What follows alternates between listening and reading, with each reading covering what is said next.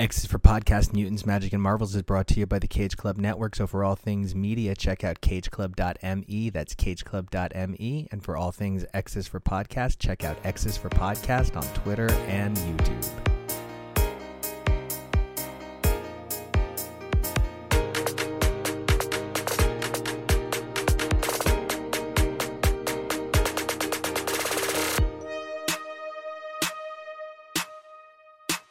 Hey, everybody, welcome back to another all new X's for Podcast, the premier comic podcast where we talk modern marvels, chrono skimming the classics, and more. I'm Nico, and you guys can find me on Twitter and Instagram at Nico Action. That's N I C O A C T I O N. We have a jam packed XI4P premiere for you today, taking a look at three Eternals one shots Thanos Rises, Celestia, and the Heretic, before turning our attention to Punisher number two. So let's jump right in with those three Eternals one shots. We have been loving this incredible run by Kieron Gillen, and these one shots are no different. Don't forget, you can check the show out on Twitter and Instagram at X is for podcast. We hope you enjoy.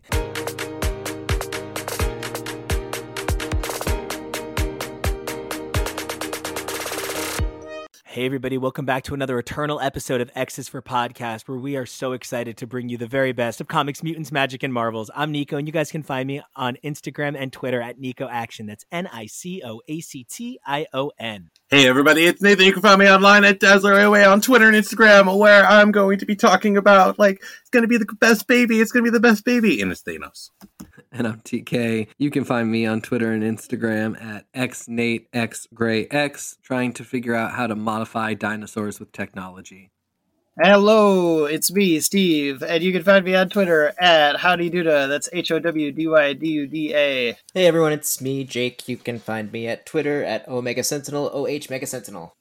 And that leaves me as Kevo, and you can find me over on the socials at Kevo Reilly, K E V O R E A L L Y. And that can only mean that we are here to talk about the triple espresso, the three one shots, the hat trick of Kieron Gillen's incredible Eternals run. We are here to discuss Thanos Rises, which was drawn by Dustin Weaver with colors by Matthew Wilson and letters by VC's Clayton Cowles. Celestia with pencils by Kei Zama, inks by Kei Zama and John Livesay, color art by Matthew Wilson, and letters by VC's Clayton Cowles. And The Heretic, which was drawn in part by the late Ryan Bodenheim, who the book is dedicated to. He passed shortly after the creation of this issue. Edgar Salazar filled out the art duties. Color art came from Chris O'Halloran with VC's Clayton Cowles on letters. And I'm so excited to be here and talk about this incredible trilogy of titles with you guys. And, you know, every time I open one of these books, it's just there's something so powerful to me about Eternals created by Jack Kirby and the very specific design Clayton Cowles put into to make Eternals and Jack Kirby bolder. It just really it fills me with a sense of like Marvel sometimes remembers their creator pride. So I just want to start off with these three one shots were not released consecutively, in part because of the loss of Kyle Bodenheim, delaying the Heretic a bit. So to talk about these three, let's start with Thanos Rises first. I don't know about you guys, but this for me is like one of those Thanos stories that's gonna like stick with me forever, even though Thanos is totally not like as much the story. How did you guys feel about what is one of eh, for me like the most definitive stories Kieron Gillen has put out in the last decade? It's for sure the most definitive Thanos backstory, and like you, I really appreciated that. I've read a ton of Thanos, and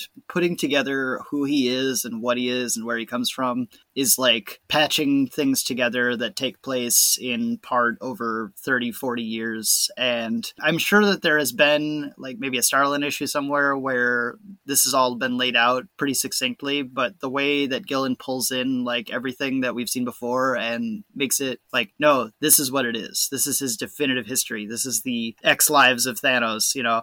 It really works here and it's it's it's succinct it's effective it gets it across really well and it does it in like a really engaging way and the the art on it is just stunning just completely astonishing really love matt wilson's colors on this issue in particular I absolutely love that we were giving a backstory to Thanos that kind of took him out of cartoonish villain for me and kind of made him a little bit more of a real sort of character. Like, you know, he is now this tragic villain despot who comes out of a hope for the future and hope for love and you know, it's just, it's really cool to see how Thanos really came about and the differences between his creation and Eros's creation.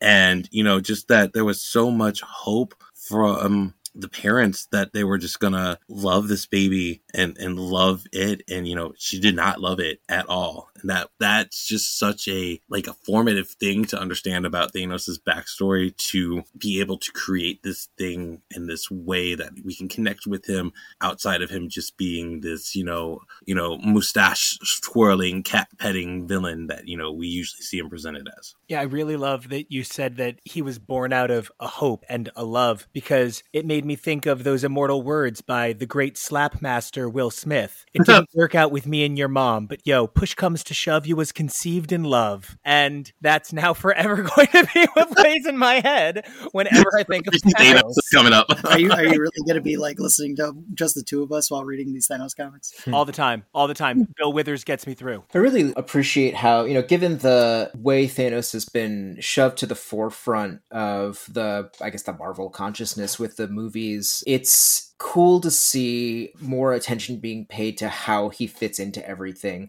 And with the way they're really elevating the Eternals, remembering that history, because the, the, the connection's been there since the 70s at least, which I think, or the late 70s was, I think, when Thanos was introduced. And this story, or pieces of this story, like like you said, Steve, have been told or interpreted in some form or another for a really long time. And, and for a while, I was, in my head canon was the Earth X origin for Thanos, which was that Suisan was secretly a Skrull, and that's why he has the ridged, the ridged chin. oh Thank you for bringing it up because I always love when somebody brings up Earth X, a universe where everybody is who they are because of how they look. yeah, oh my gosh, it's very, it's very. Nightcrawler Belasco Colossus Sinister, like you know, metal arms, get it? And it's like so on the nose. It's like as on the nose as possible. It's like you see that red wall. It's a red wall. He's like Spider Man. He looks like Spider Man, but he's not. Yes, Spiders Man, right? And then there's the Punisher That's skull. That's who I think of whenever anybody says Spider's Man. By the way, I hear podcasts always talk about the Spider Man who's who's made of spiders, and I'm just always thinking about this guy. I'm always thinking about creepy Spiders Man. Yeah, don't get me and TK started on this alternate version of Mayday Parker, which I can't even. She's so angsty all the time. I love her. I love her. She's got the Venom symbiote. That costume design is amazing. So good. The costume design is perfect. Okay, but what do you guys think about this world? I like the project that's being done here, which is to say, like, okay, let's make the Eternals make sense. Let's make the Eternals have a grounding in the Marvel universe. Let's connect these characters who we say are related to the Eternals, like secondarily and tertiarily, and really root them in it. Like, Thanos being connected to the Eternals has been an abstract idea for a while, and it's nice to see the concrete telling of that connection, the concrete showing of it in a way that makes sense. Since they really are making this push to make the Eternals a lot bigger in the Marvel comics. So it's it's it's good getting these stories, it's good getting this background, and it's yeah, it's something that you see I see in all of these one shots is like how is eternal history really rooted in the history of this earth? I love the retrofitting and codification that they're doing for the Eternals in this era overall, and just trying to sort of smooth out some lines, make things make sense, give a sense of a cohesive mythology and background and history for what they're going to be presenting that is taking what is conceptually cool about the Eternals and making it just a little more able to fit within the Marvel Universe. It's a tough project, and I think it was really smart to take some of the background and some of the bigger ideas in the mythology and put it into one shots rather than trying to either weave it into a story that's already pretty complicated and already doing a lot of that work. Being able to step outside of the 12 issues of the standard Eternal story and just look at these stories and revisit them in that same way, where you don't necessarily have to read a back issue or another issue in order to get the big takeaways of what happened in the past, I think is very smart. I will say the one thing that I maybe had a different read on is, yeah, you know, I buy some love between Mentor and Suisan and some love for their child and some hope for their child. I think they were both being exceedingly selfish especially mentor. And while these are really lovely words in the bed together, I think he was going to be making babies one way or the other. And he's looking at it in a very idealized way. But at the end of the day, this was more about the science and the project for him. And it's a lot more of a sinister thing that he's letting I completely agree. I, I don't like they may have learned to lo- love each other over time, but like he showed up there planning to do this, and there was one Eternal left, and it happened to be like a hot female one. So like, what a coincidence! Ain't that always the way it goes? I was hoping there would be one last hot survivor on this planet. We're just going to pivot from just the two of us to use me. No problem. Bill Withers is in the mix no matter what. That's all that matters. Yeah. I think it was a still it was still a lovely and humanizing moment, but it's a moment in time that existed when it did and the fact is of these characters is that they are eternal and so, you know, it it it comes and goes like the tides and, you know, they had good intent in that moment, but in the long run it's such a longer project and concept than just that one simple moment. So it was interesting to focus in on it, and especially in using such classic art styles that was very evocative of classic comics.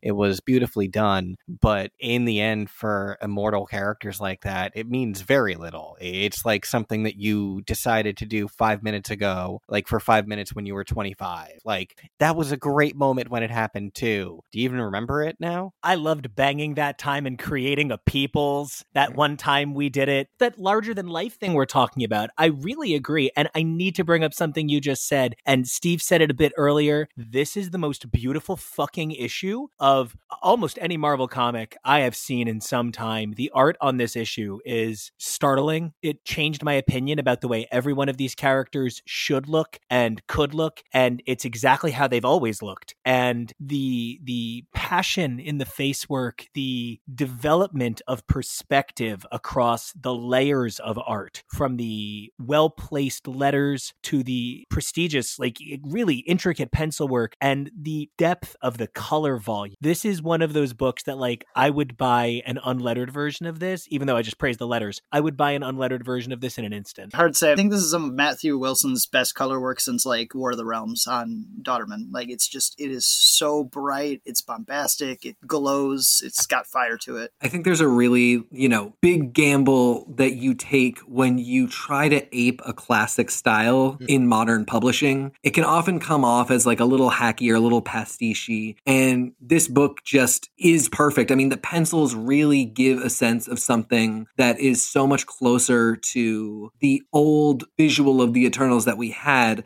But the colors, and again, like lettering, the little, the, all of the detail work is so modern that everything is just enhanced and it gives a sort of timeless quality. It gives you kind of the best of both worlds. And it reminds, after what we've seen from the Eternals run before this, which is really gorgeous art, it really gives a sense of where these characters came from and connects that to where they have been drawn now. I love the stark difference in these the first two one shots, especially between the art in them and the series, with the flashback sort of aspect to both of the stories, and the aping of the the classic, almost Kirby esque type art here is a beautiful juxtaposition to the more realistic and more gritty and more ultra modern but beautiful art on the Eternal series itself versus the one shot. So I, I, love that, especially with the two that are mainly flashbacks, you know, that we get such a stylistic difference to differentiate these stories from the series itself. One of the things that also made this issue so, so perfect is the master craftsman that, you know,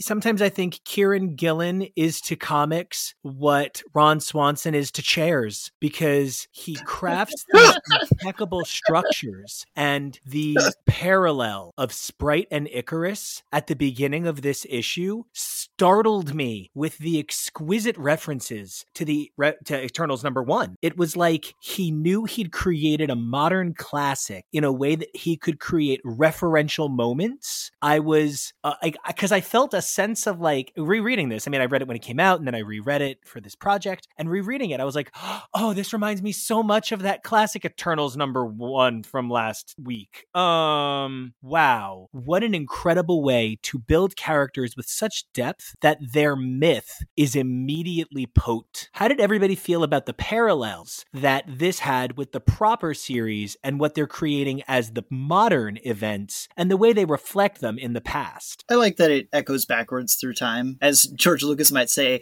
it rhymes. Mm. I really I really appreciate that kind of thing when it's when it's done with care. George.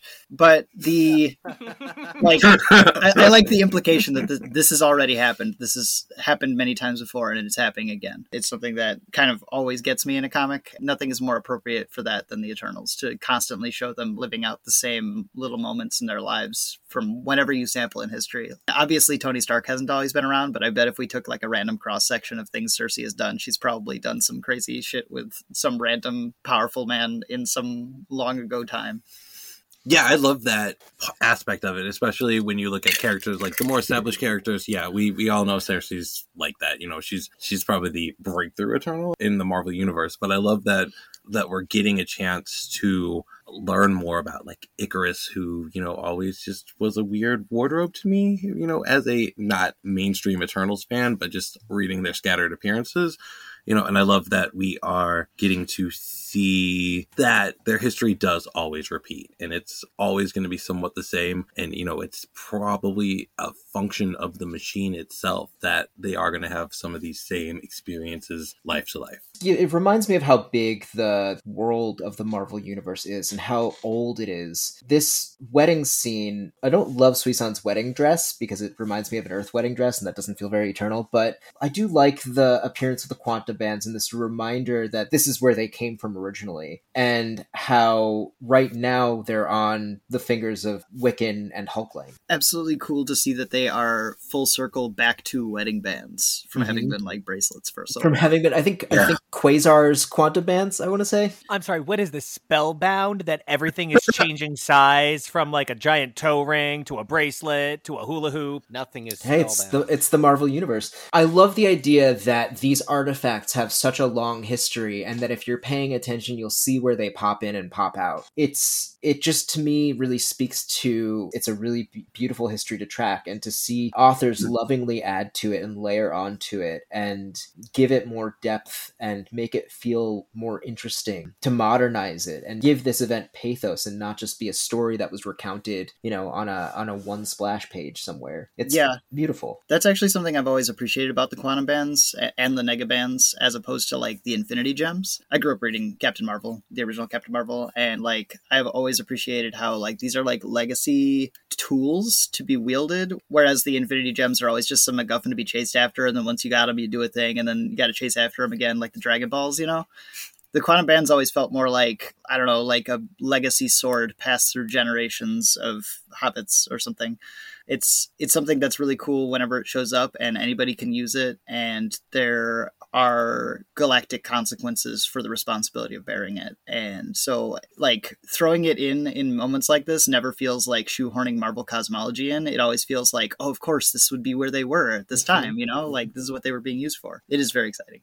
And one of the things that I think makes it so valuable is that Kieron Gillen has done all of his painstaking work to draw out a clear map of his understanding of the Eternals. And when we see moments like this, where he sees how the intricacies of the Eternals intersect with the bigger picture of the Marvel Universe, it lends more credence to things like what we can only imagine is the plot of Judgment Day. Definitely a valuable asset that things like the Quantum Band are so helpful to understanding how the Eternals fit the Marvel Universe. Now, we can always jump back in time and take another look at the first issue that we've taken a look at. But to make sure that we talk a little bit about all three of them, I want to jump over to Celestia, which gets my vote for everyone out of Nico's way. This is the thing I love the most. I don't care what people think. I don't care that I'm the least popular boy on Twitter. Um, I think Avengers 1 million BC is the greatest thing that's ever happened to the Marvel Universe next to Robbie Reyes.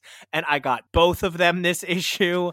I'm I'm such an I'm such an Aaron fanboy, and I know, but like I think the thing I like about the Avengers One Million BC is in the most gnarly, generic Harley Davidson ad featuring superheroes way. Hmm. It kind of is a parallel to what Grant Morrison did by making the JLA a pantheon. It makes this a symbolic idea that has always existed to save the world. I love big, strong, meaty, naked Hulks. I like driving a woolly mammoth.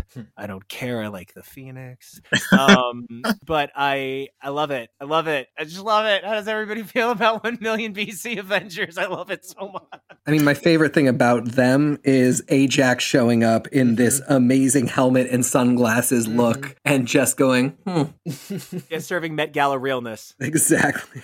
Yeah, Ajak understood the assignment. One million BC Avengers are such a fun, campy idea. I do kind of love it, but I don't love that like the legacy of all these characters goes back that far. Maybe that's the only part I don't love about it, and makes the Phoenix Force a little bit more discombobulated as a character. But it's a fun idea. I love it. It's fun. It's camp. You know, you do get a woolly mammoth, so fuck yeah. I think it's hokey that the current Avengers are the ones that have like stuff echoing back to 1 billion BC and not like the original Avengers. Yeah, where's my BC Wasp? Like, and I know that I'm being kind of stubborn and ridiculous about this because I love like the 1950s Avengers. I love like the idea of there having been previous forms of the team. But like somehow going this far back kind of breaks my brain to the point where it's like, oh, of course, they weren't they weren't a bunch of like civically minded, powerful people with a sense of duty and responsibility to their fellows that banded together to fight a common threat, you know, that no single hero could withstand. They're not that. They're chosen one legacies that were always going to be this. And I don't know, that kind of thing kind of is not my favorite fantasy trope at all. To some extent, like I do enjoy it when it shows up in other things. So I'm I'm keeping an open mind about the one billion BC Avengers. I, I I think there's something hokey about it, but I also think that it's the kind of hokiness that like the Marvel universe has made its bread and butter on since day one. So- and I think that that I think that's a thing that is like important about these kind of comics and about this kind of history. I still think it's weird that the Star Brand is there. They're trying to make the new universe happen. it's the best kind of hokey. There's a woolly mammoth, and Ghost Rider is riding up on him. I, I agree. The the Mammoth Rider is easily my favorite part of it. Like I, I think he's really cool. I think this is long before Wakanda was supposed to be like established in Yep. in even Black Panther comics, but you know that's fine too. He's actually really cool. I'm confused about the Star Brand Hulk, but I kind of like half love this team and half roll my eyes at it. I think he's just a star brand, right? He's not an actual. He's not a green. Go through the green. Right, but like Hulk, other right? people with the Star Brand don't turn into Hulks. We've seen his history in Avengers where he Yeah, would no, I'm not with Steve. Hulk like. I'm with Steve. It's like it's a hard thing to explain. It's it's a Star Brand Hulk. I'm It's just a- trying to get the. I'm just trying to get the technical read. Like it's technically not a Hulk, right? But Well, he- he's technically not a Hulk, but he's a monster created by radiation that is not gamma, maybe, but is Star Brand. Well, okay, because that, that baby, that baby is. So wait, hold on. Is the star brand radiation the thing that's hulking him out? It seems like it is, or he's unconnectedly a Hulk, but like before he got the Star Brand, he was a normal like hominid. oh, okay. He wasn't like a like a. He was not like Neanderthal this. warrior or something. No, he was very much like a, an early pre-modern human hominid. You know, Well, the star brand turned him into what he needed to be to uh. a fight. Hulk. um, I have thoughts and feelings about the one one million BCE Avengers. First of all, I'm glad that it's BCE because that's important to me. I like it when these stories are additive and are building on what's there already. And my initial read was that this takes away or undermines a lot of stories that have already been told. And you really have to like do some repair work to make it work. You do have to like if Judgment War is all about doing that repair work, then fine. Okay, I'll get there. I'll be fine. There are opportunities to tighten up this story and make it make sense and make it line up and reconcile with what's happening in other corners of the Marvel universe. And I'm concerned that they just won't. Other than that, sure, they're fun to look at and it's a fun concept, but this is a world with so much history that's already complicated enough that like we're just throwing a wrench into some of the works cover it by saying oh this takes place so much so so long ago that no one even remembers it it's like oh okay well But I know it's been said to death, but that is how I feel about the Phoenix, the constant Phoenix retcons. They don't mm-hmm. feel additive. They're not yes ending. Like I do love how this how there's like two lines in this that I really thought sort of helped set up Judgment War though. Like, you know, when they're talking about the dreaming celestial uh, having been chopped up by and X Men's antagonists, and then you know, obviously when she's like, "I made a mistake. I should have killed the Avengers." Like, Hell I- yeah, you should have. I think, like, I, I do love how, even though this is looking back, this does seem to be attempting to set up something between those two groups in the future, which we're obviously going to see the fruition of. Well, and I just want to say, I I love what Ajak is going through here. Um, I personally connected with it as someone who like went through divinity school thinking I was going to be a minister for a while, and then was like, hard turn, no. The idea of someone who's devoted their whole life to their faith, to their God, and then their God turning around and being like, eh, we don't really need you, and the cri- the existential crisis that comes up from that is really compelling and really it sets up this rage that she's got going in this book and then in the main series too. I'm all here for it. I want to see how far Ajak goes. I feel like that makes me the Makkari whose god was already dead when we started hanging out. Um, sleeping, dreaming. Got taken apart.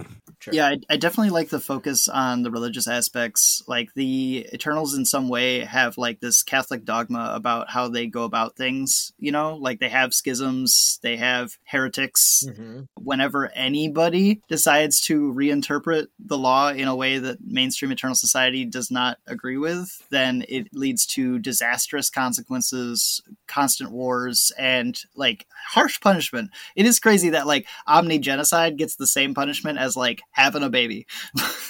and I think I think there's probably nothing more Christian historical religion than that. But Well, and it's the eternal of it. It's like the I won't die, so you know I'm going to kill a lot of people. It's just when you do it. Well, and the exclusion offers like dimensions to its kind of punishment as well. Because with uh, Alars, he had that whole that screen that burned out his retinas for every every person that Thanos killed. Uranos, I don't know, he just gets to sit there. he just gets to hang out on a throne.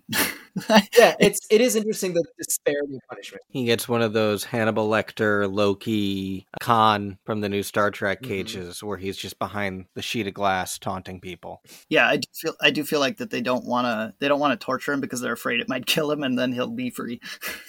So, one of the things that this story also gave us is an opportunity for me to bring up Robbie Reyes. And I do it too much, but it's because it sustains me. And I think there is something to be said about why Kieron Gillen is the right man to write this book. One of the things, or the right person, you know, just anybody with this level of talent, gender non specific. I think that Kieron Gillen delivers something by way of allowing me to accept Robbie Reyes as an Avenger at this level. I don't feel like, oh, they got the kid. I feel like he's telling a complex story that he's weaving together. I mean, historically, it would make sense that if we're going to talk about the nature of the dead celestial, we should have Robbie there. You know, he piloted the motherfucker. But I believe in so many ways, one of the talents of Kieron Gillen is he makes me care about everyone he writes. And I mean, I, I'm already the world's biggest needless Robbie fanboy for no reason, but like, I really thought that in just a few panels,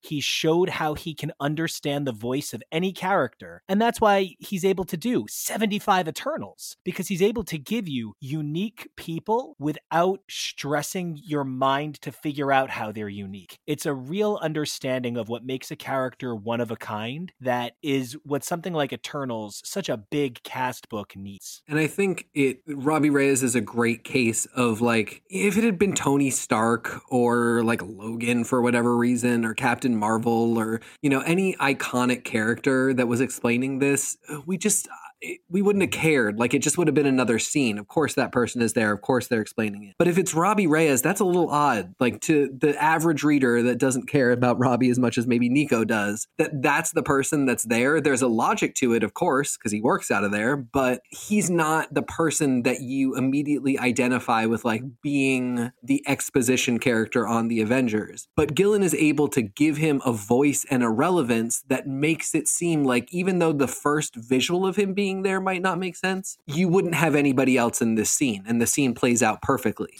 It's got a good comedy to it too. I love the idea of him just being like, "Hey, hey, hang on, I'll be right down." Uh, I'll just I'll, I'll come see what you're yelling about, lady. That's Um, Robbie. That's a thousand percent Robbie. It's so good. But I'm still I'm still really mad at him for killing the last Star brand. So I don't know if I can uh, just let that go yet. So I super recommend checking out Challenge of the Ghost Riders, where that gets mostly addressed in a primarily satisfactory way. I don't know how I feel about Robbie uh, becoming like the cosmic multiverse rider in order to make way for a regular Ghost Rider return in this universe. It sort of feels like Marvel still doesn't understand how to have two people with the same name at the same time. Let them all exist. Well, yeah, I mean, he may be the all writer, but I feel like that's additive. Like he's the Ghost Rider, but he's also the all writer, which makes him better than Johnny Blaze. At least Oh, that's a thousand percent. And is like going with it. Percent. Yeah, he's making him the star of Avengers Forever. So I, the one thing I can trust Jason Aaron with with his Avengers series is that he likes Robbie Reyes. yeah, he took my sweet Robbie and he just treats him like a million bucks. And I don't know. I I feel like I spent so many years being told I should be embarrassed to be a white looking Latino, and uh, Robbie Reyes just really made me feel like, man, that's that's the that's like the superhero that if I had as a kid, I would have been so much more vocally proud. Like, and so Robbie Reyes is just a transformative thing for me. And seeing other creators at least respond to him in some regard, and then this puts him in the cultural vernacular because I have to assume that these 15 Eternals comics 16 if you count the free comic book day edition. I really feel like this is going to be a book Marvel wants to point to for some time. Mhm. And just this minor inclusion just lends a little bit of credence to a character who could have fallen by the wayside without the right people following up. yeah, like Captain America.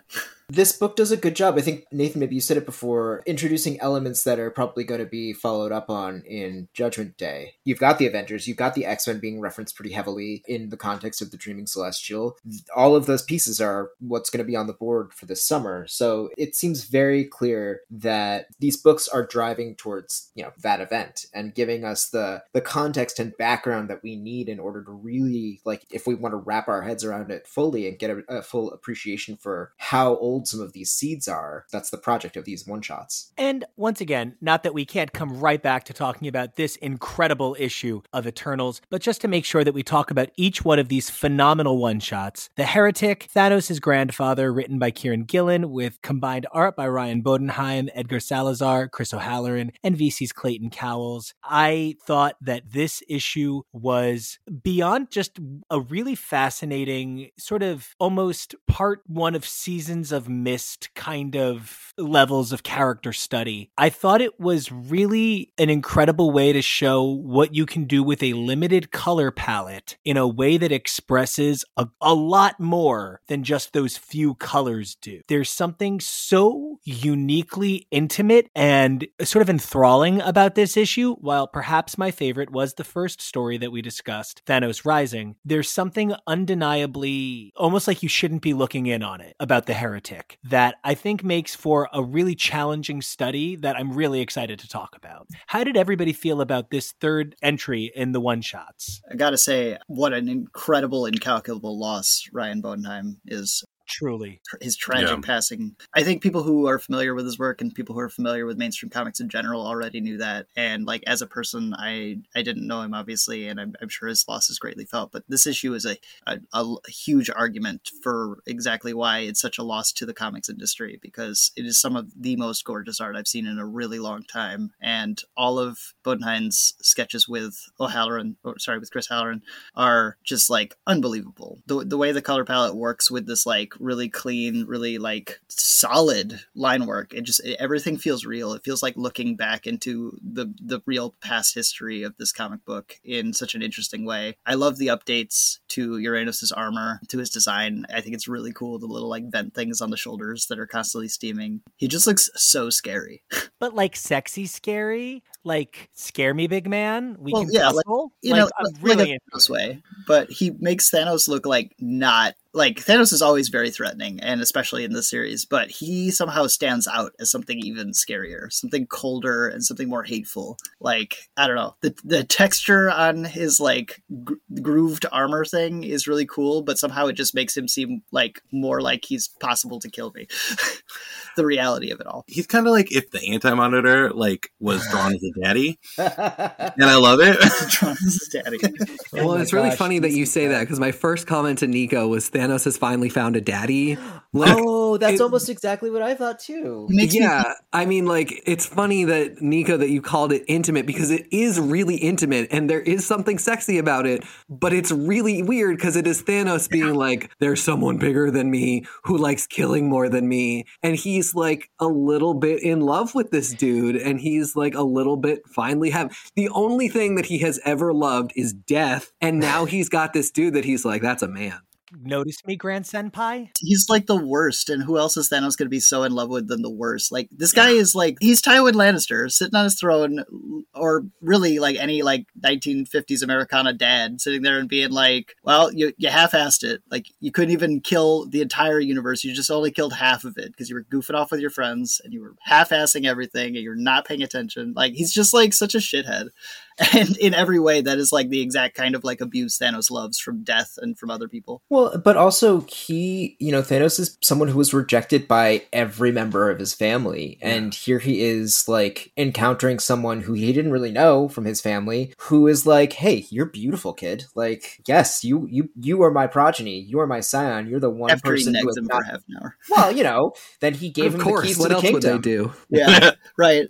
Yeah, I mean, And- he's he he sees him as an heir, which is terrifying, but also kind of beautiful and sweet. And the thing about a character like this is it can so easily be bumbled when you're trying to introduce a character who one ups Thanos, who is such a legacy character in just across the board in Marvel Comics. And the fact that everyone seems to be responding so well to his character right away, they clearly hit it out of the park with that. And that's very cool to see as well. And I think part of that is choosing to go in a direction that is almost daddy's boy. Like, they, because if you just had them be like, we're both men that just like killing and like, I hate you, but I respect you, like, it's all shit that we've seen before. It's fun to stay at the YMCA.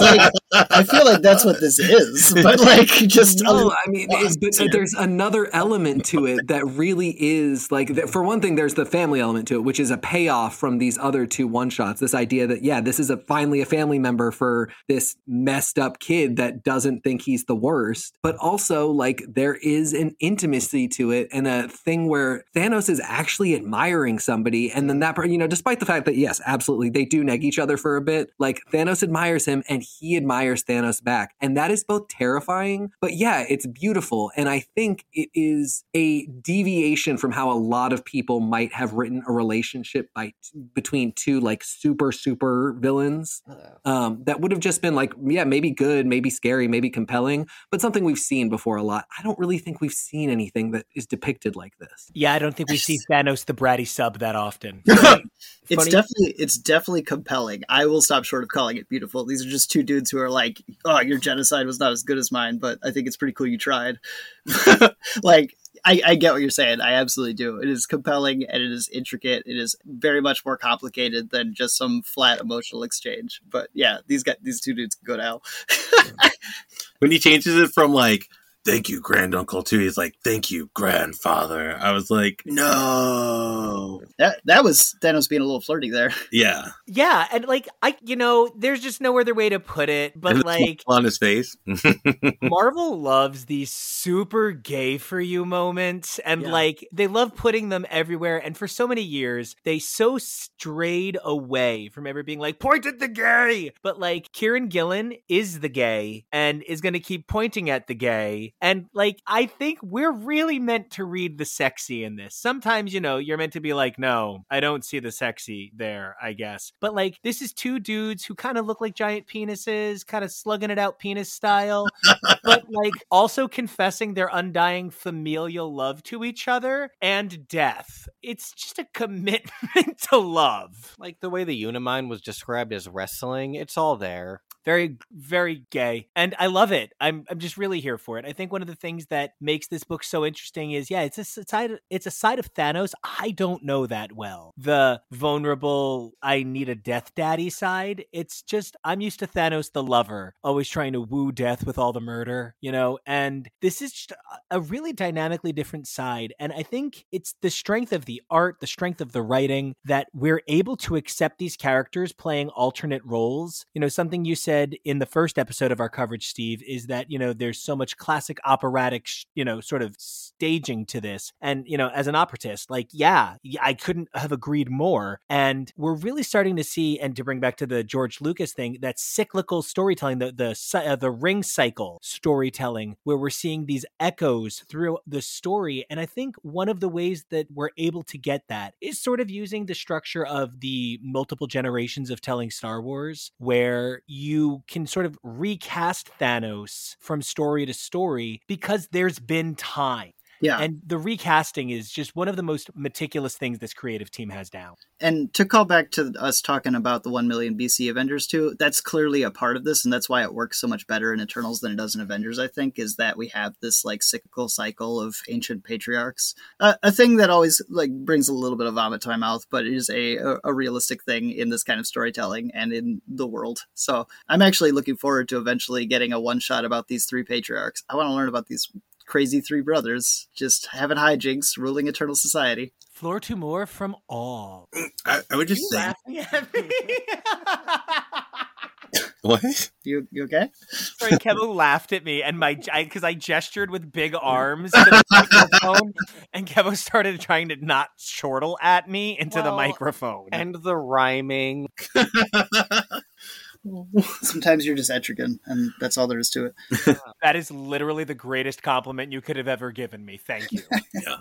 I love how these three one shots and what we've read so far, Eternals 1 through 6, it, when you add that with what we've seen so far from recently in uh, Immortal X Men 1, I just cannot wait to see what Kieron Gillen is going to come up with for this Judgment Wars. Judgment, Judgment. Judgment War. Judgment. Judgment War. Judgment Night. Judgment Day. The real question is, do we include the E or not? Ooh. Depends on what continent you're on. Well, what continent are you guys on? How are you guys feeling about the reinterpretation of these characters as archetypes, almost as you know, Greek tragic figures to place masks on, right? The you know, the way that you could transform a character with just the barest of costuming. How does this playfulness and playful structure feel for the rest of you guys? Do you guys see it as a strength, or are you guys a little bit more like, no, I want my characters one note? I mean, I like the the sweeping kind of mythological storytelling that's happening here. I like the idea of Uranus being er, what are we calling? Are we calling him Uranus? Uranus? I'm saying Uranus, so I don't keep saying Uranus. Your I like saying Uranus. your your anus. I'll say it like that. Your anus. We are Um, in unison. Well, and I like that. I like that his story is very like it's mythopoetic. You know, it's told in these big beats, and and you know he his almost his the way his way of thinking is like is is symbolic. Even um, I also just I I just noticed this, but I love how when you first see him in the exclusion, he's like covered up to his elbows in blood, like his his hands and and forearms are entirely like blood spattered. Um, like he just got off a battlefield, but has been sitting there for six hundred thousand years or whatever. Oh, you know what? Like, and that's one of the things about these books that I'm glad I read them. And then we're doing this project so I can get to reread them with like detail reading in mind. This is one of those titles that every time I go through it, I catch something new that I wouldn't have caught if I hadn't been looking for details the last time I read to look for details this time based on. Hmm. Yeah, Uranus. I, I I love that this is kind of like a a twisted mirror of the Greek uber god who was eating his babies, uh, so that he could be the only one. You know, he this this eternal is saying like nothing can exist outside of us because we are perfect and must protect the machine and need to pacify the gods, but don't. You know, I mean, it's it's it's just a it's beautifully done. Yeah, the idea that the there's a, an aspect of creation and protection that the Eternals serve a function for, and in creating a structure for that, they created something that got so misinterpreted and corrupted that now, like members of that structure, think that actually what they're supposed to do is entirely destroy everything and find some sort of homeostasis in which nothing ever changes. And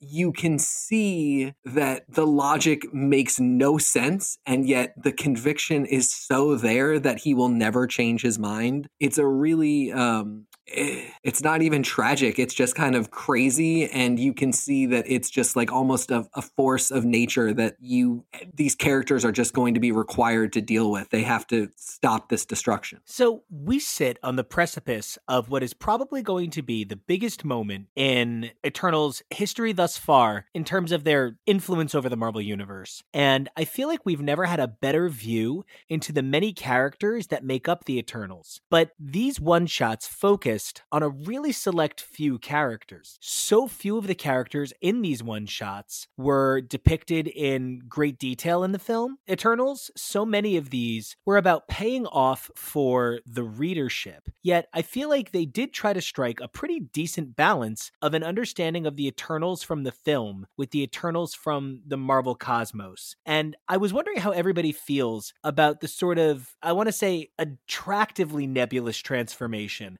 that the Eternals have undergone. I feel as though while it has been a very focused on the story transformation, there have clearly been efforts put in to streamline the narrative for new readers to jump in thanks to the film. And I was wondering where everybody stands, especially in light of these three very different one shots on that. You know, it makes sense that um, the first one shot that we covered focused or had some focus on Ikaris and Sprite because I think the movie has the most consistent characterization from comics to movies of those characters. I've been doing a bunch of like back reading on Cersei and the Avengers, and she couldn't really be more different than Gemma Chan's beautiful interpretation of the character. Cersei in the comics is, you know, kind of mean and not super. I mean, she's not like traditionally likable. She's likable because she's like pushy and super powerful and is like wow cat sound. I think the same holds true for some of the other characters. And seeing Ajak and Makkari uh, looking, you know, presenting much closer to their movie forms now, when um, you know, just a few short years ago, or maybe it wasn't a few short years ago, but in like Neil Gaiman's Eternals run, they were looking quite different. Some of these updates make sense. I don't think that they're ever going to really reconcile nice movie Cersei with like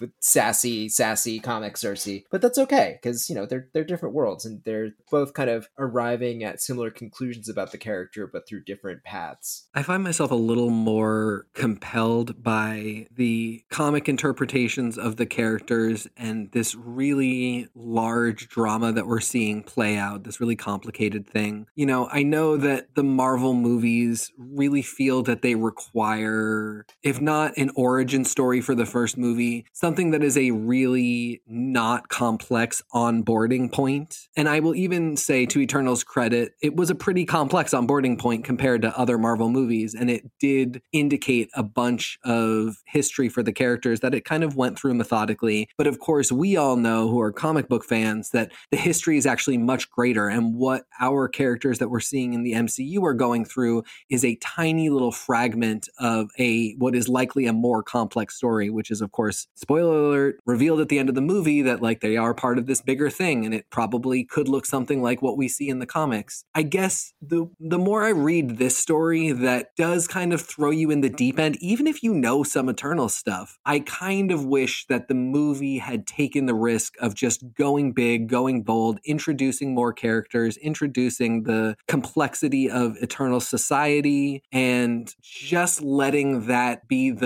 the corner of the MCU that was weird and complicated and high drama. Because no matter what, it's going to be that. It's just kind of a matter of how it gets there.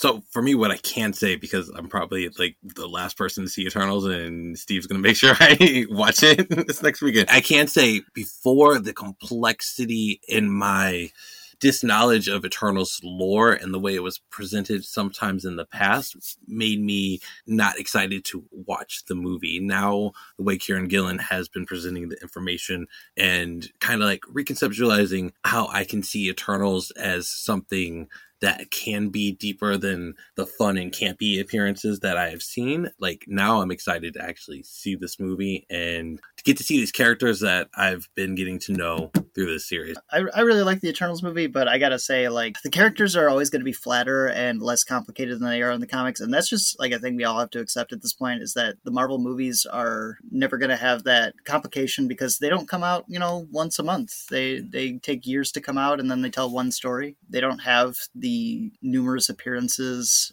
and the numerous hands on the writing and directing chores that would necessitate the kind of complex character that is built from multiple writers and multiple artists working on a character for years and years and years every month. So, yeah, I mean, I, I really like the Eternals movie. I feel like this comic got me more excited to see it because I wanted to see what might have been taken from Kieron Gillen's run to see in the movie. Some of the characters are a little flatter than I'd like comparatively, but some of them are inspired changes and choices. I like, as I've talked about on our previous coverage, I think the switch around with Druig and Ikaris in terms of their character was extremely interesting. And there's nuance there too. I mean, like Ikaris still didn't do it because he was like a bad guy. He did it because he had like, you know, a, a zealous belief in the celestial gods, which is at the heart of this kind of mini series of one shots as well. And I think that's part of why I am so glad that we're covering Eternals right now. It's a really progressive time for the story of Eternals, which feels like it has always been sort of thrown back and forth across, I want to say like pantheonic tropes. Like sometimes it's kind of Greek and sometimes it gets very kind of Christiany and then sometimes it gets very new age. And that Kieron Gillen is finding a way to have room for all of it is one of the things that I am most looking forward to about covering 7 through 12 and then ultimately moving our way into Judgment Day. But my last question for everyone before we start to wrap this up is with all of these characters that we're getting peeks into, and I know people have mentioned a few here and there, is there any period, like, you know, when I talk about Star Wars with people who know Star Wars better than me, which is everyone, I say, you know, but this Knights of the Old Republic, when does that go? And Kevo just goes, Bear, no, that's like a different era altogether. And that is how I'm starting to feel about Eternals. What I thought was maybe three or four solid eras is clearly 10, 12. Is there any period or specific event you would be most interested in seeing play out? I think I would maybe want the sort of genesis of our team of Eternals being like, so we're like gonna go hang out at the Max. Like that's what we do now. We're like the Bayside crew, right? Yeah, I know, right? I just,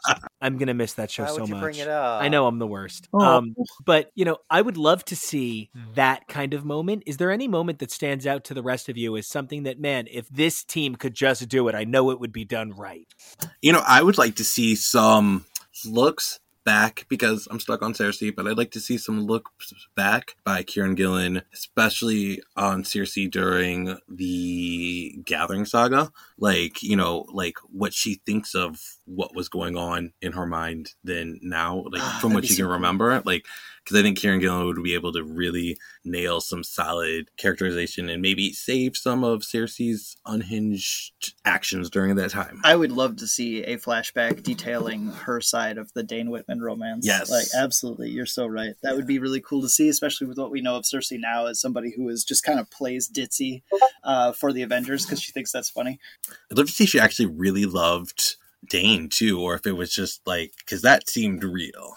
I'd be really interested in seeing a look back on how the Eternals reacted to Thanos's various, I don't know, universal genocides slash like half genocides. Did they own that? Did they own him as their mistake at that point? And, you know, did that affect the shape of their society at all? Were there ramifications? Were there shifts because of it? Those are questions that I would have about, you know, what were they doing during that time? I know I know some of them joined the fight, but not all of them. I would like to see a time when Zuras and Alars were comparatively younger and that generation of Eternals was more in their prime, less concerned with the larger questions of purpose and maybe more concerned with just their duties and their charges. And maybe like how that might interact with other things we know about the, the ancient Marvel universe that we're seeing come up more and more. I think that for me, most specifically, is something I would love to see from the overall timeline that we've been presented. Is a lot of places how it interacted, uh, everything that we now know about Eternal Society, how that interacted with everything else that was going on in the world. Was it an influence? Was it completely underground and there was no connection at all? I think that would be really interesting to learn. Like the Minions thing. Yeah, kind of.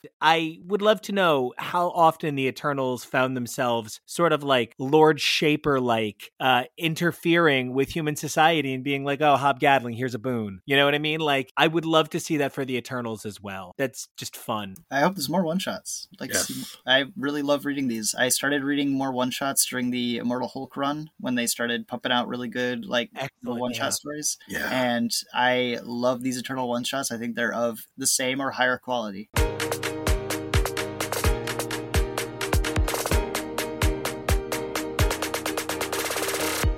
Hey everybody, Nico here one more time. I am really surprised by the direction this Punisher title is taking, which is why TK and I can't stop talking about it. We hope you guys enjoy our coverage, and don't forget, you can tune in three times a week Mondays, where we take a look at the MC2 universe in its totality as part of an exciting spring and summer project, before we turn our attention back to modern Marvels every Wednesday, and then Fridays feature a mix of incredible interviews and chrono skimming classic titles. We hope you guys enjoy. Don't forget, you can check me out at Nico Action. That's N I C O A C T I O N. So keep those mutant lights lit, those Krakoan gateways open. Remember, Judgment Day is a coming, and we'll see you guys on the other side.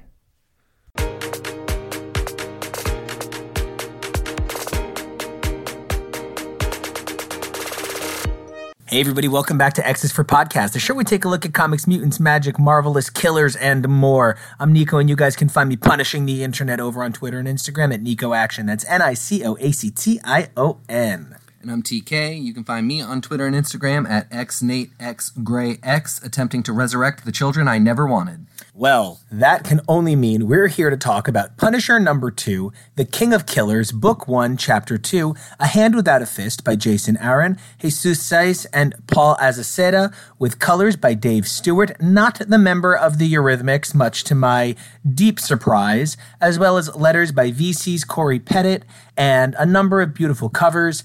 This book is so visual and it's I don't know. I've never thought of Punisher as a high art book. I grew up on Steve Dillon and thinking that Steve Dillon was like one of the greatest pencilers ever. But this book is like pretty. I mean, it very much is. At the same time, I would never would have thought of Punisher as an important religious allegory, and at, yet this is what we're getting here. We're seeing a new view of both Frank Castle and the Hand that is unlike anything we've seen before, and it's really making me see both the character and the world of the Hand very differently. And, you know, it's not just the hand that I'm seeing differently. It's sort of everything about the Punisher experience. And one of the things I think is so interesting is getting Jason Aaron to do this book. You know, when I think about Jason Aaron, I think about his now legendary Thor run. You know, every now and then Marvel is like, oh, this book is legendary and it just finished. And I'm like, you can kind of fuck yourself with that nonsense. But like, I felt like God of Thunder was legendary as it was coming out. You know, this is a man who understands men's men who know how to be vulnerable. Like, his Thor was never afraid to have feels in his big ol' hammer. And his Jane Foster is a believable god that just comes out of nowhere and can sort of juggle the humanity of being a human being who embraces enormous power and takes a step to a level sort of unpredicted for the character prior to that. You know, in that regard, it does sort of feel like Jason Aaron is one of Marvel's go to architects for rebuilding a character, you know, because he still understands what makes the character bang. You know, I can't help but notice the stylization of this cover with the Punisher logo, Punisher himself, and the suit of armor with the blood dripping, and that tiny little parental advisory. When this is one of the most parental advisory ish Punisher issues to not have the word Max on it, I mean, the, the intercourse scene alone is is worth the price of admission, though both I think for the artwork and for again the perspective that it gives us on Frank Castle, a character that if you're not really deep into Punisher, he can often feel like just this cold-hearted killer and of course he is but it's important i think early on in a series like this that is really going to be a jumping on point for a lot of people to see a side of him that is really human and very you know beautiful because this is a book that is at times hard to reconcile that beauty with the violence you know, and speaking of reconciling beauty with violence, I think there's no better place to look than the dual art told in this book. One of the things about this title is that it does have extra pages every issue, and in order to accommodate that, we have brilliant art by Jesus Saiz and Paul Azaceta, and they're bound together by the incredible colors of Dave Stewart. Pour one out for Annie Lennox,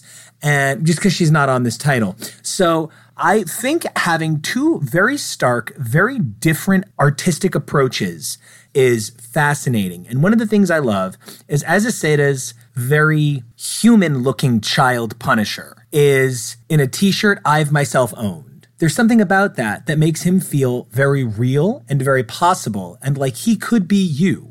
Yet, when we are looking at the gorgeous, luscious art, I mean, as a guy who trains his body as hard as he can, I would give anything for those striations and veins like the smoothness of his immensity. He looks so good, and he's got that sort of like there's too much meat on his face look, where it's just like all the right amounts of tren. The childhood stuff really also gives the vibe of memory. It's the almost animated, cartoonish style of the art, the very line heavy art, the solid colors.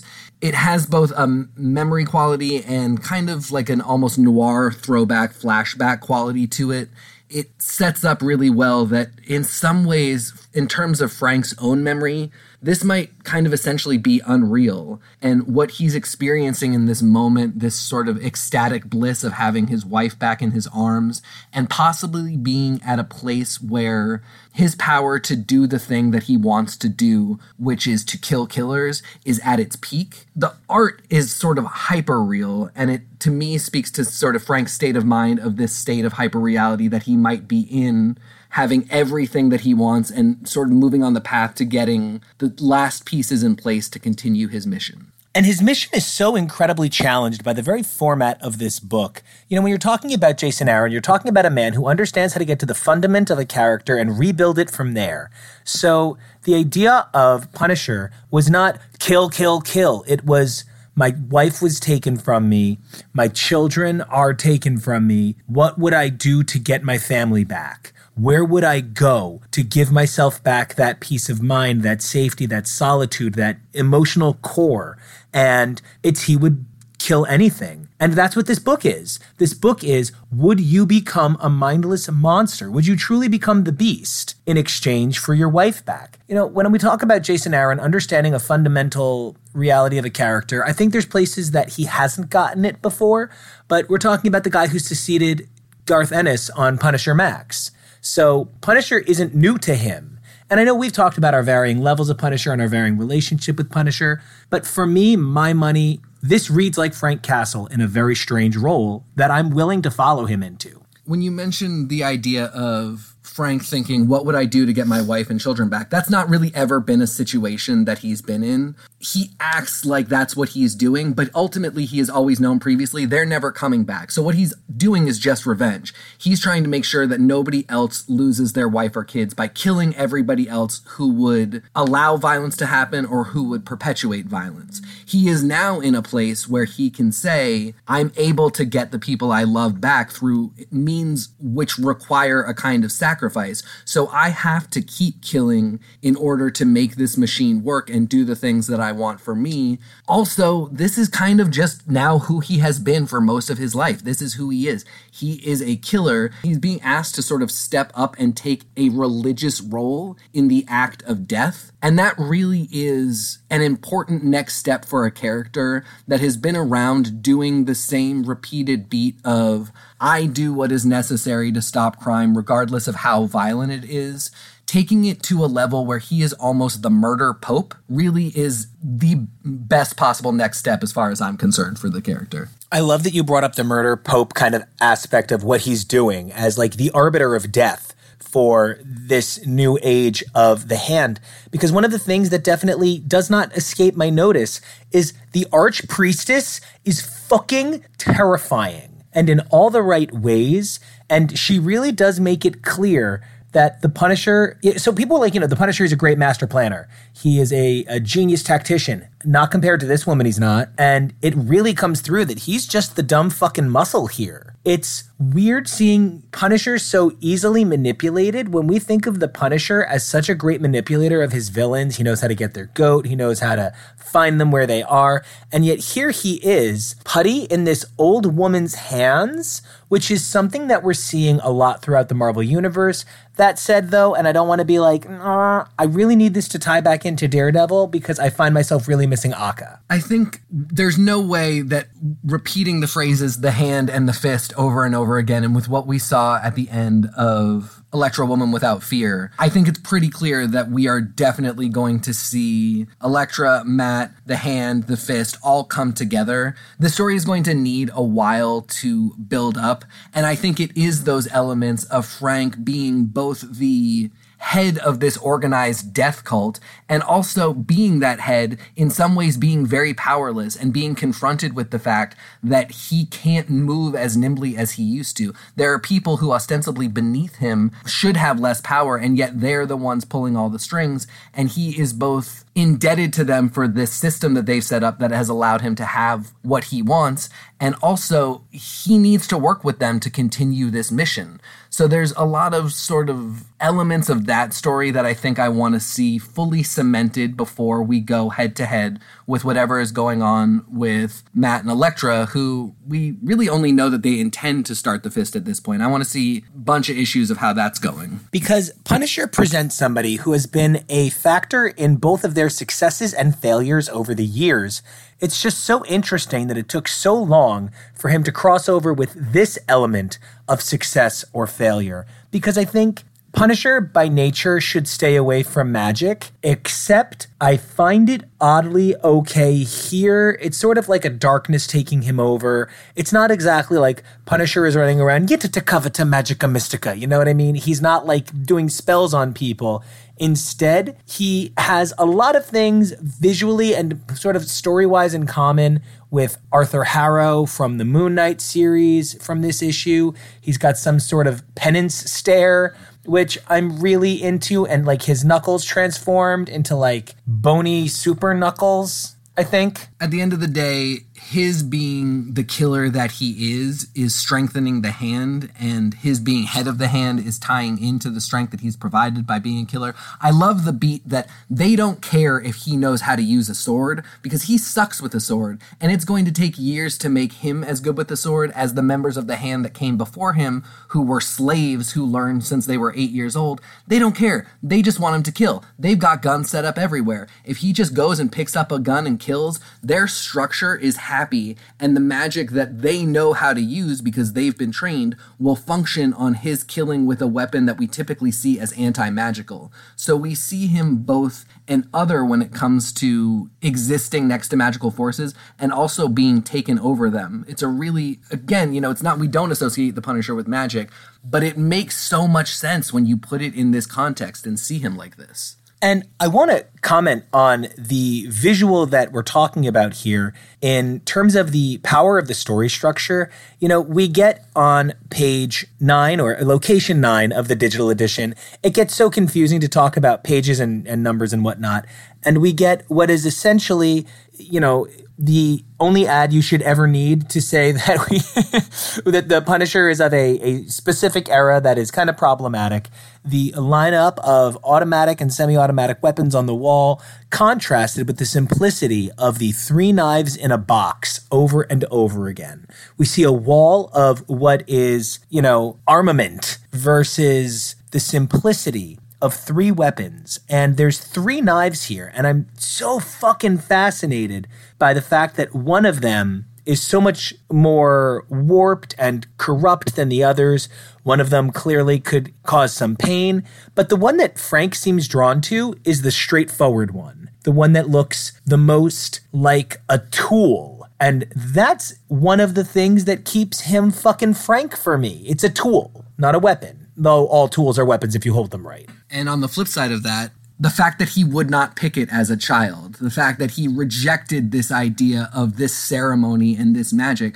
The the archpriestess is trying to identify an incarnation within Frank by asking him to pick a knife. He refuses to do it, which is quintessential Frank, as we knew him prior to this book. But in the context of this book, we also need to see him make that choice. He does, and the one that he picks is the one that is most like who he is. So again, this is such a great example of Aaron really getting the character from the past and being able to make that synergistic with what he sees of him in a future that's different from anything that we've seen before. But speaking of things that we've seen before that I can't help myself but loving, look, I love Frank Castle as a big, sexy, you know, sub fuck, but the idea of Frank Castle as a person that you can put on a Marvel Heroes banner is repugnant and it doesn't work. And for that reason, I really want to celebrate that they're sort of making him Dark Daredevil.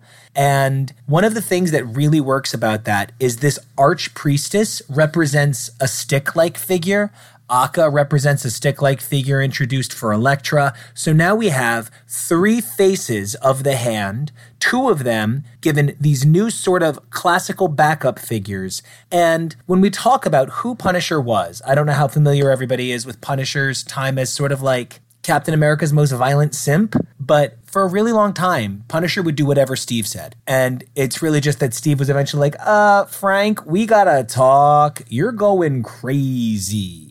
So seeing Frank as a child in a t-shirt that I've definitely purchased from Walmart is really kind of emotional for me. It's really humanizing and the juxtaposition of who he was and bringing him to this new place, seeing him as a child, we always see Daredevil as a child. We always see Elektra as a child. I don't know that I think of Frank as a child ever. I think Frank came out a giant roid monster ready to kill people. We see him as a child, and now we're seeing him as a husband and kind of a father. The more we get a side of the Punisher that is callously killing in a way that is literally divine or maybe demonic, depending on how you want to look at it, the more we're also getting to see sides of him that are perfectly human, that are things that resonate with us.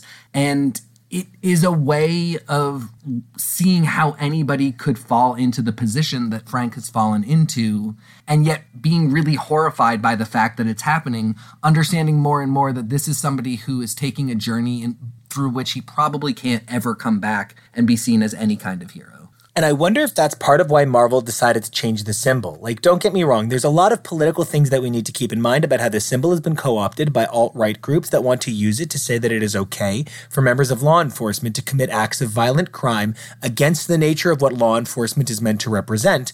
And so, you know, they were like, let's chill on this fucking symbol for a minute. But also by doing this story, in an alternate symbol, you are distancing yourself from the idea of who he is and who he was. The last time the Punisher got religious, it was with the same symbol and they had to do some backtracking. I think having Elektra be in Daredevil's costume, having Frank have a new symbol, this really is a bold way to reinterpret the hand in a post Marvel Netflix universe. And it seems like it's really important to tying forward ideas that Marvel has about the greater relevance of their pantheon, not any one specific, you know, the Greek gods, the Asgardians, the one above all, any of it, whatever, but the greater idea of the forces that are at work that are beyond the understanding of any one particular character. Because one of the big things that this book doesn't give us is characters. There is no one in this fucking book. This book is exclusively a very specific view of Frank. You know, Frank over the years has had a lot of side characters, and we keep talking about how this fits into a bigger picture of the sort of like Marvel Knights side of the D- of, of the Marvel universe. But one of the things that this book doesn't give us is a wealth of side characters. That's something we've kind of complained about in a number of other titles where we can't keep up with the number of additionally introduced characters. So when we got a last page reveal of Ares, I was just like, oh, right, that's what those fucking helmets are. Oh, right. And again, that it's another form of divinity. Ares showing up as the god of war, that it's not the same thing as a death cult, but there's a very real way in which these two things are now going to be in conflict, both practically because the disciples of Ares have different goals than Frank does, but also we're looking at a god that wants war and a demonic god that wants death, and they are at opposing they're on opposing sides. I love that you brought up the beast because one of the things about the beast that's so fascinating is I feel like we've never really seen the beast have his metal tested on like a mystical scale. You know, when you think about guys like Daredevil and the Punisher going up against each other, you're like, yeah, okay, that's that's pretty even. When you throw in a Ghost Rider, you're like, okay, now now we're looking at some like sort of mystical power here. And maybe that's a little uneven. And then you throw in a guy like Doctor Strange, and when Doctor Strange chooses to let the Punisher walk away from a situation, it's very kind of him the beast has never been on a one of those the beast is out here and now he's fighting you know any giant creature. I've never seen the beast versus fin fang foom. So could ares fight the actual the beast you know this dark force of of death? And you know i also want to point out punisher being the fist by term yes first thing that i can think of with this exact phraseology. But this is what daredevil was during shadowland So we've seen this sort of play before, but this access to the beast, this sort of celebration of death is so new for this. And it's so exciting and so engaging. If for no other reason, I want to see what the beast is made of after all these years. Yeah, the Beast is an exciting kind of over villain because this is not Beelzebub. It's not any sort of demon that we can think of. It is an original thing for the hand that has no context or reference by which we could be like, well, you know, we know Ares is this powerful and we know the Beast comes from this pantheon where this happened, so this is what it'll be like when they fight this is a creature that we really don't know anything about. We don't know sort of how conceptual the power is, how Frank can feed into it, if Frank can stop it, and then what happens when it goes against other divine creatures. It's a really open and rich place for storytelling, and it could be laying the groundwork for other writers to come in later and have fun with a very looming figure like the Beast. And it's so fascinating that so many books in the Marvel universe right now are so concerned with the notions of life and death and what it means to kill and or be part of something bigger like a death force. When we consider the sort of connotation of what's going on in Eternals and X-Men and what's going on with the nature of rebirth and life cycle, the idea that the Eternals understand that their resurrection comes at a cost. The X-Men have found a way to resurrect at, you know, seemingly no cost, no tap mana and then you've got the Punisher, who is all about cost right now. And I'm just really fascinated to understand how the Punisher, a guy who was supposed to be about justice, has become about murder in such a murder for murder's sake kind of way, right under our noses. This was sort of like a wholesale uh, takeover of this character's identity over the years. It's that sort of thing where like Lobo is meant to be a parody of hyperviolence, but so frequently he is ultimately drawn as just like hyperviolence. So then you've got Lobo, the parody of hyperviolence, performing as a parody of hyperviolence in a way that becomes very serious, you know, like any Rob Liefeld comic. And I'm just so excited to see the fact that Marvel is saying, we let this character go too far. He's become gross. Okay, use the gross.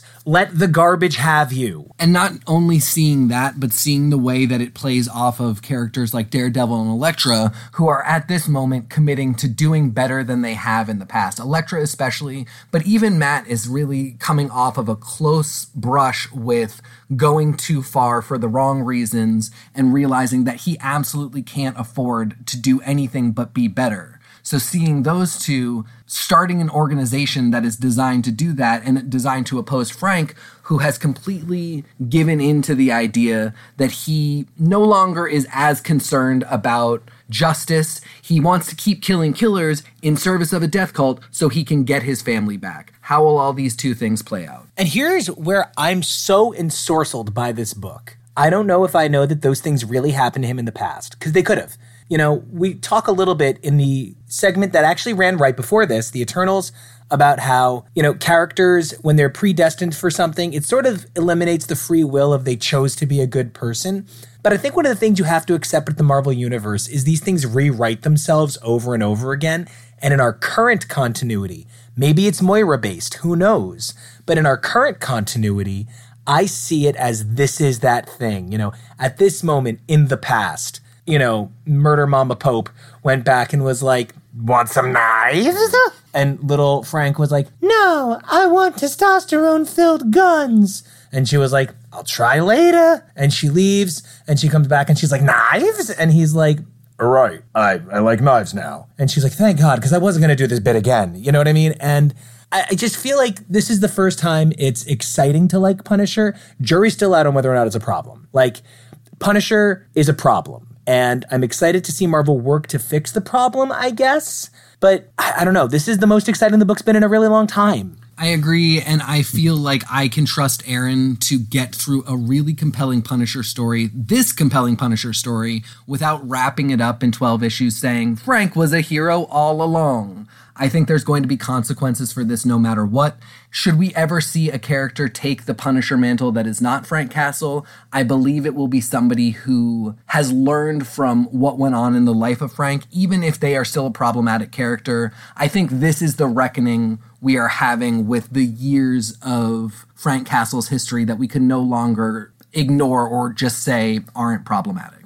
You know, because 10 years ago, there was a terrific, exciting Daredevil Spider Man Punisher crossover where Punisher had his very amazing female sidekick, Rachel Cole Alves. She was a member of the US military. She had lost her husband and was out for revenge. And it was a beautiful story and it intersected with Daredevil so powerfully. We had another story after that early on in the Soule years. But, you know, in so many ways, Daredevil and Punisher have been at odds with one another in the exact same fashion since day one. One of the things that you pointed out right away that really hit me was the religious allegory that Punisher is going through. When I think about the fact that the soldier is racking up murders in the name of a dark god, and the devil is trying to save lives in the name of sort of a pseudo Christian God because there's no way, you know, Matt Murdock actually believes in Christian God at this point. Like, he wants to because he's scared that if he doesn't, he would have to reassess his understanding of divinity and consequence in the real world. So he just keeps saying it's the Christian God, but he's very clearly aware that it's something a little bit more Miracle Man is gonna eat us, you know, not specifically Miracle Man, but you know, and it's the whole thing with War Squirrel. I can't do this every time. So I love this religious parallel that you've highlighted because it really is at the core of all three of these characters, and the fact that you know, Elektra represents this sort of like Tori Amos, we both know it was a girl back in Bethlehem kind of religion. Mama never needed your cross. You know what I mean? And I think the other side of it is that Jason Aaron has been playing with divinity and concepts of what God and good and evil can mean in the Marvel Universe for well over a decade now. We're seeing that pay dividends in multiple books and become increasingly foundational to how we see large swaths of the Marvel Universe going forward.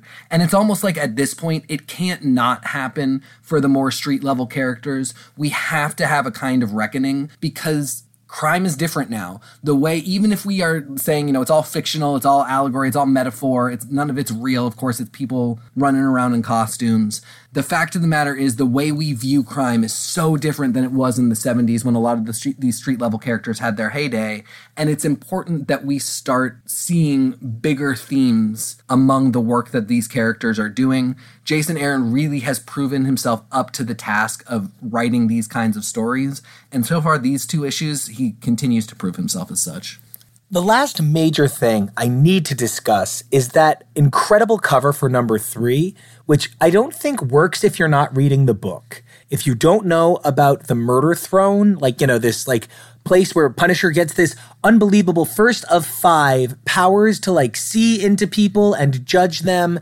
I don't even understand. So intense, so big, epic. I'm really into it. You know, it's the right thing from Aaron for this seeing that Punisher is wearing a Captain America mask when in the issue he's in the Captain America shirt, he's in a basically fetal position. We see him as a child. In the context of this issue, when he stands before the beast, he says that he's basically stunned into silence. What many people might not realize is the word awesome and the word awful have the same root word, awe. Like awesome literally used to mean so big and powerful and overwhelming, only the might of God himself could do it. And when we say awesome, like people used to refer to like major bombs as awesome because of their awesome might. And that's sort of like the like reflection that we get from Frank here when he sees the beast. It's an awesome stunned child. He thought he was like, you know, a great murderer of men. He fucking knew nothing. And this next cover, number three, him on the throne, it is a truly visceral image. Him with the lack of red, the red blood color of the throne. It's an unbelievable image if you're reading this book. Also, the fact that it's kind of the red of parts of Captain America's shield, the circular pattern of the throne that he's sitting in also kind of resembles Captain America's shield as we've said before, Cap is one of very few people that Punisher looks up to because he was a soldier, and that's something that he sees as, you know, lauded above, or that's something that he used to see as lauded above all else. Now we're seeing that he's perhaps realizing that there is a lot more that he could sort of be looking up or looking down to in some ways. The other thing I think thing I think is really important to note is that he's still trying to resurrect his own children. So I see a little bit of the children that he's hoping to get back in this child that we see in the Captain America mask on this preview cover for number 3. And you know, it wasn't until you were talking about things he would look for. Holy shit, he's just excited to be a captain in a new army. Like, and he's responding to the general, and he really sees this as something he can trick. You know, we said that Matt tricks himself into believing the Catholic God still exists. I think Punisher tricks himself to believing he still has a soul. I think he thinks he can live with this, whatever it takes. But ultimately, I feel like, you know, when we talk about stories with like clear reckonings and obvious conclusions that are unavoidable from a certain point, I feel the moment that we were told Frank got his wife back, there was no happy ending here. Because I, other than the fact that I really, truly, I mean, like Bellamy boy level beautiful art here with the the bodies, good fucking god. But I think those sex sequences indicate to us he can't ever be happy. This has to end horribly. No, I think you're exactly right. And especially because he goes from that moment into the machine. He thinks that he is using the machine to do the job that he was always made for. And as kind of a reward for that, he's being given the things that he wants back. And he does not realize that he is being distracted from the fact that the machine corrupts absolutely, that he cannot control it, and that it will continue without him once it has used him and spit him out. He he has been distracted by his wife such that he's not seeing the truth of the machine. Now, for all that I said about Punisher having a lot of side characters that I would love to see come up or maybe not come up, I think one of the things that we're really going to need here is a strong background on hand characters. So I am maybe hoping to see characters like Stick and Stone and Akka. I'm maybe hoping for Snake Root, like a cool appearance of something like that. Maybe reinterpret the idea of Snake Root for the 30th time. Uh, you know, but what I definitely want to see more than anything is this intense character study not get rushed. You know, we were promised like it's 12 or 13 solid issues, no question, no fucking up. And I want that because the pacing here with the promise of that it's 12, 13 issues is the most elegant the Punisher could possibly hope to be, dripping in blood the way he is. Yeah, and like I said before, it gives us time to have Matt and Elektra catch up with the Fist, to develop some stakes between these two organizations, and to maybe give us a really big story that won't be the definitive one between these two organizations, but will be the first really big one in hopes of a future in which these complex characters and interactions can pull in more people, give us more characters, make things more complicated, and expand the world that we're seeing. Now, all right, I have loved this Punisher issue, and of course, our in depth discussion of it. What a blast. But on the complete other side the spectrum, the next time everybody hears our voices on this show, we're going to be discussing something a little bit different. And, you know, I know we plugged it last week, and we definitely had the first episode drop on Monday, super exciting. But we're also taking a look together at the MC2 universe. And man, it has been something really amazing, and I've loved covering it with you. It's basically the opposite of everything we're talking about here, but in some ways, it gives another sort of perspective on reflections of a different time at Marvel, how different things could have been from what we're seeing now. I really recommend that everybody read along with us and sort of give a shot to something that is not quite the new universe, not quite the ultimate universe, but really showed a lot of promise in ways that Marvel wanted you to believe that there could be more than the 616 that we know today. And I still believe that to be something that is true. I just think that certain ventures have succeeded and certain ones have failed. It's really fun analyzing the ways in which this particular universe has done both because I think more than anything, what we do on this show is a bit of a reflective historiography. We think about where the characters are from and where they're going. And, you know, a book like this, this Punisher title, is sort of a landmark thing to get to experience at the time. So taking a look at something like MC2, where we're looking at it in a vacuum and getting to examine in a complete finished universe, is a really exciting thing that we love to do on this show. And we have also returned to Chrono Skimming Classics. So don't forget, next week on Friday, you can check out both of us, along with a ton of members of the XI4P Premier team, covering Asgardian Wars, one of the most classic 80s non existent crossover events that got put together in a trade ever. And if you've got a little extra time, go back and take a look at our coverage of Spellbound, a truly amazing, beautiful, insane series, unlike anything Marvel has produced for or since. Really will blow your mind.